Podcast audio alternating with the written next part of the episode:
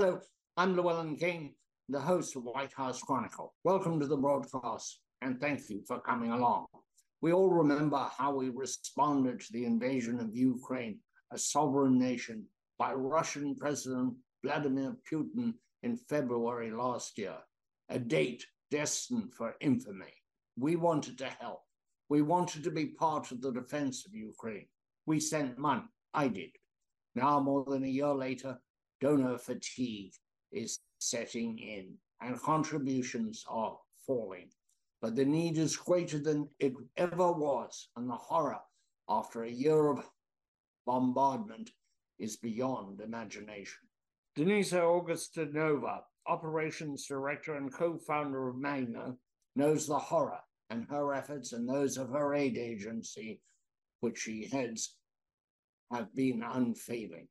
She is in and out of Ukraine and has seen the horror firsthand. Her testimony, I warn you, is deeply disturbing, as it should be. She bears witness to the bombs, the broken bodies, the screaming children, the rape and brutality that has gone on with the invasion. Denisa, welcome to the broadcast. Would you like to tell us about your organization, Magna, and how it operates? Hello, everyone. Um, thank you very much uh, for welcoming me in your show. Um, Magna is a medical organization, medical humanitarian organization operating over 23 years in the worst areas and uh, crises around the world. Uh, currently, uh, and unfortunately, uh, as again in a European setting, uh, after ex-Yugoslavian war, now we are in uh, Ukraine in a absolutely horrible scale of uh, conflict. Um, how do we operate? We have teams on the ground. We have medical professionals, uh, uh doctors, nurses, logisticians, and uh, uh, teams on the ground. Um, not only in the capital cities, but of course in the what we called missions and bases where there is the biggest needs where we uh, treat our patient. We have mobile clinics, we have static, uh, what we call static health facilities. And uh, what makes it difference, we are really on the ground uh, 24 7 treating for our patients and uh, survivors of uh, the biggest um, problems and crises in the world. Denisa, how close to the fighting are your clinics? take us to one, if you would, imaginatively. Uh, there it is. What is it? Is it a trailer? Is it a building? Is it in the open? And who are the staff in a typical day on duty? if we are talking about uh, Ukraine, um, absolutely. Uh, we we are talking about uh, um, many times per day. The the teams and the patients have to be hidden because of the bombings. We are working in uh, many areas inside of uh, Ukraine. We started before the this biggest invasion in uh, February 2022. We were already in the east in Donetsk and Luhansk uh, area, and we had to um, evacuate um, December 2021 since we already expected the the attack and um, usually all our team members have to um, take the patients to the safety a couple of times a day and it's not uh, different these days. Uh, i have to say a lot of people are start to be very fatigued and very tired of uh, back and forth of of hiding in the shelters. But of course for our medical teams and the patients we have to do it. But uh, it's not only how far you are from the front line it's about the bombings in the places which are uh, different every day uh, but if we are talking we are working since the day one in um, kharkiv uh, which is completely almost completely different uh, area the, the, the, uh, uh, destroyed area of course, we are in Kiev, Dnipro, Kherson. I, I, can go on and on Mykolaiv, Odessa, I, I can uh, explain uh, how is it looking, but of course, um, the first day we were among the first responder in uh, Bucha Irpin uh, atrocities. So uh, all our team members are on the ground 24 7 basically with uh, very strict rotations but uh, as i as i have to say it's very hard especially for medical personnel for uh, mental health specialists and everyone who is on the ground 24 7 and one of the things that I think is particularly interesting is that the thrust of your endeavors is medical, and that you collect surplus medical supplies from around the world, including the US. And I've had the good fortune to talk to your uh, your partner organization in the US, SOS International, headquartered in Louisville, Kentucky. Um, what kinds of equipment do you get from the US and from other donor countries? Yes, we developed very exceptional collaboration with SOS International over the year now. We started uh, in uh, um, in this Ukraine um, um, conflict, uh, but we continue in the other areas as well. Um, of course, at the onset of the conflict, there were a little bit different um, needs as they are now, but uh, we still are crossing um, the needs of equipment uh, in the in the time of uh, um, energy crisis from oct- almost October up to February. We were as well looking for generators, which are uh, so-called simple uh, equipment, but there there were um, a radical um, problem to find them inside of Europe because the the people were uh, so stressed that they were sold out uh, in the whole market. Um, medic- medicines, um, all scale of medicines from the antibiotics up to uh, very simple antipyretics. Uh, chronic diseases which uh, are not stopping even during the conflicts. So we are um, supplying uh, what we call um, medical uh, kits for uh, chronic diseases and uh, every single thing even simple um, hospital beds uh, now we are renovating hospitals which were bombed or completely burned out or destroyed.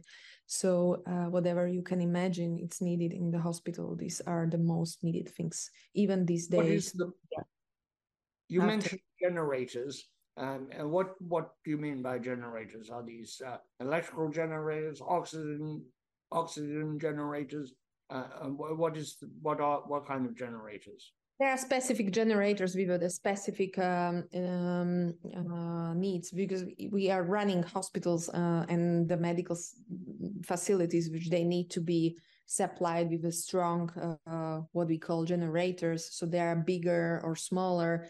Uh, we were distributing even the smaller one for the patients because they were frozen in their houses without any electricity so uh, we might say that there are there are several types for the medical facilities are different and for the basic use uh, those are different. They were more um, uh, uh easy to find but uh, of course those big one were were really issue to bring um, we were getting a um, lot of supplies uh, um, from across the Europe, but the one from SOS and US were, was really, really, really supportive in terms of as well food support because people are out of their homes, the, they are scared to stay inside. Uh, basically they live inside of our medical facilities, um, uh, which are more safe for them. So we are, we we have been distributing food as well in our facilities. Um, when it comes to uh, supplies from the U.S. in particular, I know that they are gathered by SOS International, which is headed by Denise Sears, and mostly from hospitals. They work with 100 hospitals, channel their equipment, the surplus equipment, through Louisville, where it is verified, checked, medicines to see they're still effective and that they're not past their useful date, and physical equipment like generators to see that they're operational, that they work. How do they then get to Ukraine? What is the supply chain into Ukraine? Yes, we are working with Denis. Um, so uh, SOS is able to bring those supplies at the European continent, and from the entry point, Magna is taking over and bringing them inside of Ukraine. Since we are amongst few, or um, yeah, we are still amongst the few medical organization who are able to bring medicines and medical supplies inside of Ukraine. Uh, so we have permissions. We are working with uh, Ministry of Health of the country, uh, and at that point we are just bringing to our biggest uh, warehouse, which is still in Kiev, capital city, and after that we are distributing to the most needed places where we are working and where we. And what is the what is the route in? You don't fly into into Kiev. You uh, you fly into mostly uh, Poland. Is that correct? And then by truck and by train. Would exactly. that be the route? Yeah, um, usually uh, it arrives to Poland, and from that by trucks, uh, it comes to all the way down to to Kiev to our warehouse. And, and from so Poland is critical. What about Germany? What about other frontline or nearby countries? Uh, Germany, it's quite far for us. So uh, Poland is, of course, the best because it's uh, very easy to bring uh, from uh, Poland and cross the border. Uh, there is as well that part of the roads which are more safer and less destroyed than those, for example, coming um, from down from Slovakia. Um, there are uh, many landlines now, uh, landmines in uh, inside of uh, Ukraine. So you have to be very careful to choose the proper roads and the proper um, uh, way how to bring your supplies uh, and how to operate inside of the country. What do you most need today? What is the, what would you love to have a truck heading from Poland into into Ukraine today carrying? What would be that prized supply? I would say that, you know, we are, uh, as you mentioned, we are one year uh, from the big conflict. Um, maybe most of the people are forgetting that it's of course it's it's worse not better than at the onset of of the crisis we need uh, supplies, medical supplies, medicines more than ever before. But uh, even simple thing like uh, beds for the hospitals, because now we are at the stage of certain hospitals to be completely rebuilt and uh, renovated and and uh, you know if you don't have even the place to put the, your patient on it's very complicated um, we can continue for simple things as a blankets we can continue for the food. Um, uh, but yes it's a it's a mix of uh, uh, emergency supplies for uh, what we call emergency medical kits meaning medicines and um, medical supplies up to the um, uh, beds and and food. So uh, there are the, the country is divided, of course, as per the oblast, so meaning the the, the areas, and uh, there are more dangerous areas than than others. The, we have a lot of IDPs, so uh, internally displaced people. So some areas which are a little bit safer have higher needs as well because they have too many people who escape uh, the violence and they are there, mostly women and children and all elderlies. So as well, we are working on that, on distribution of uh, simple supplies for them. And as I'm saying, in those, let's say, uh, uh, safer areas, we are already uh, starting. Like now, we have a very big operation, not only in Kharkiv, which is very secu- security-wise very complicated, but Kherson, Mykolaiv, uh, and other areas where we try to renovate and uh, re-equipped all the medical facilities. Where do you get the medical personnel? You know, this is not, um, you know, obviously it's very dangerous, it's very exhausting. It is about the worst situation for a doctor or, or a nurse or anybody who works in medicine. Uh, where do you recruit them from and how do you keep them there? Most of the medical personnel still inside of Ukraine are Ukrainians uh, who I call them really not only them, but because m- uh, most of my team members are heroes. Uh, they are there. They are still serving and treating their own people despite of the fact they are as well having the families um, um, had to go or they lost some of the family members or they are victims of atrocities they are still there and working of course we are having people across mostly europeans who are helping there are some slovak uh, people but not only of course. Um, but yes it's it's very complicated because uh, the situation is very hard. Uh, you have to rotate your colleagues because it's um, mm, emotionally and uh, mentally very hard mission. It's open conflict it's a lot of bombings it's a lot of uh, uh, stressful situation every day and especially for the local uh, team members it's their own country they see their uh, citizens to be killed and wounded so it's it's uh, really hard for them. Now you speaking to me from bratislava the capital of slovakia. Uh, you are a native of slovakia that is your homeland and where you live. Uh, and it is a neighboring country to ukraine but as you said, it's not very easy to move uh, materials across. Do you have a lot of refugees? I know that Poland has four or five million refugees, an incredible number. What's the situation in Slovakia like?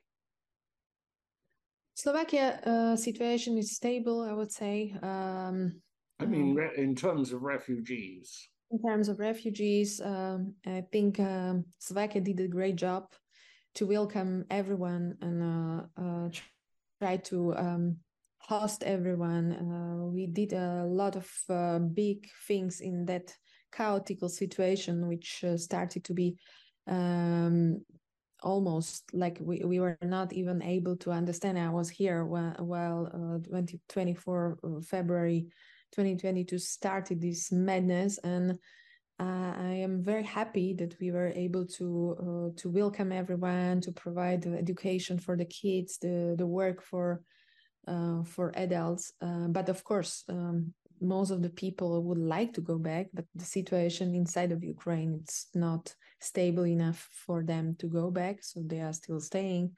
Of course, the numbers for, are not as huge as in uh, Poland, which is much bigger country. But I believe that um, we are doing a lot of programs inside of Slovakia to uh, welcome and still um, be able to take care of everyone who is uh, wishing to stay and work and wait for the peace inside of Ukraine. Tell us a little more about Magna and how it was formed. I think you said after the collapse of Yugoslavia, and you were there originally, which was now uh, quite a few years ago, and have been hard at it ever since. You're a co-founder of Magna. Tell us about it. How many people work with or through Magna, and how many countries is it uh, doing its humanitarian uh, undertakings in? So officially, Magna was created in 2020 uh, in uh, 2001, um, and uh, long time before I started to uh, conduct some of the humanitarian work, I, I study uh, mental health and uh, psychology. So I was trying to find some possibilities how to enter ex Yugoslavian uh, war conflict to to help uh, refugees, uh, especially children in in the refugee camp. So yes, this this is very long time ago. But uh, since 2000, basically 2001, when Magna was created, uh, we have been working in our almost 30 countries in the major um, uh, conflicts and um, um, catastrophes. I would say if it's we are talking about wars or floods or cyclones or um, earthquakes, tsunami, and so on. But as well in long term crisis like uh, HIV, which it's a long-term chronic disease, and we are still active in the country where we started, which is Cambodia, you know, 2000 actually in 2002, uh, and we still have our patient. Um, I am a grandma of many negative children uh, because of our perfect program prevention mother to child HIV transmission. Uh, we have thousands of patients still in care on long term uh, antiretroviral treatment. And yeah, we have almost uh, 2,000 people on the ground every day who are working and delivering care, uh, medical care, psychological care, uh, but as well logistician and the guys who are um, bringing the supplies. Uh, but most of our team members are are medical. And tell me about uh, your own family. You you're married. You have two daughters. I understand. Um, this must be very rough to be working in the chaos, the, the bloody awfulness that is Ukraine, and to keep a happy family life in, uh, uh, in the next country over, Slovakia, with your two daughters. My two girls, they uh, actually never lived in uh, Slovakia. Uh, they grew up in Asia and Africa with uh, our work.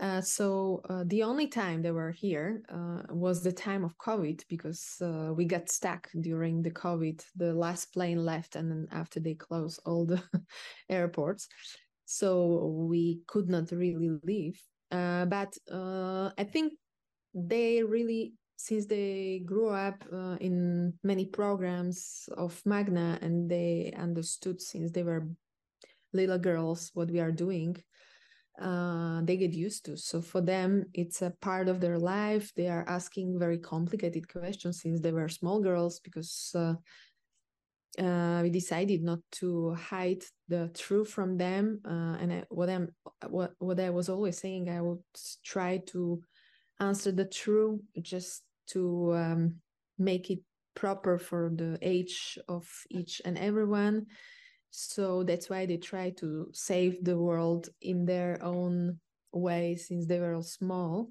But of course, now we um, we are talking about uh, one girl who is uh, almost 15 soon. So she's uh, happy that she's uh, not only in uh, very complicated areas and she will start um, a big school soon. But uh, I think it's important to share with young people the reality of the world and tell them that it's uh, what is happening and uh, sometimes i was very surprised that they were the uh, among the few one in their classroom to to be able to understand that what is happening inside of syria inside of uh, other countries where there was war or once uh, the girls are not able to attend the school or what is happening inside of ukraine so i believe that uh, we should not hide the truth and not for adults and not for children. So, like this, we can make the planet better place. You said that your eldest daughter is nearly 15, and the younger one is how old? She'll be nine. So this is a this is a very difficult upbringing for them, uh, seeing so many war zones or, or, areas of catastrophe, as you said, like earthquake zones. Uh, for example, Turkey today. Uh, this is not a place you would want a young girl to be. Uh, you've spoken eloquently in the past about rape in Ukraine and the rape of children, which is particularly appalling, disgusting. There are no words that describe how vile that is. Uh, why is there so much of it? Um, this is something uh, very hard for me as well. One of the topic which I really try for all my uh, adult life to be able to understand, and with all the compassion, I'm trying to understand why is it happening and to understand the second part, the the, the part of those we call aggressors. Um, it's uh, extremely hard because most of our uh, patients and victims are really young. Uh, there are countries we are working, we have very small children, if you talk about uh, Congo and other uh, areas, but as well, uh, we discussed previously together about Ukraine. This is really um, um, part uh, of of the world that they as well again misusing it as a as a gun of war to attack the most vulnerable people, to break their uh, hands, uh, to make fractures so they are not able to protect themselves, and uh, and to rape whatever age you can imagine. And uh, unfortunately, um, this is something which was considered as a collateral damage until the ex-Yugoslavian war, 1993 and 1994, 1995. It was still considered as a collateral damage, and it was not really considered as a as a problem. Um, yes, it's very hard because first of all, there are not only physical um, wounds you have to take care, but the psychological, which are long term, and you have to work with those. And imagine we are talking about children most of the time as well. Uh, so um, still since my first patient which was uh, basically in slovakia because i was working before i left to these uh, countries with such a patients or, or survivors uh, here. Uh, i'm still trying to understand how uh, someone is able to conduct such a crime. Um, americans how can they help? Thanks to the donors and thanks to friends and thanks to support we are still able to save lives and help people to treat them so you can feel that you make difference. But yes of course for the normal people i understand it, it's it's very hard and it's jumping from all around. But the first and number one thing it's not to forget that these people are still there and suffering and that war did not end. Uh, would you say for the benefit of people who listen to this program on the radio uh, what your website is, how they can reach you. Yeah, it's magna.org. Magna.org. That's pretty simple, and thank you very much. On behalf of our viewers, I think I can say, and our listeners, because I think I can say that we thank you, Denisa, for being on this program, but primarily for what you do. And that's our show for today.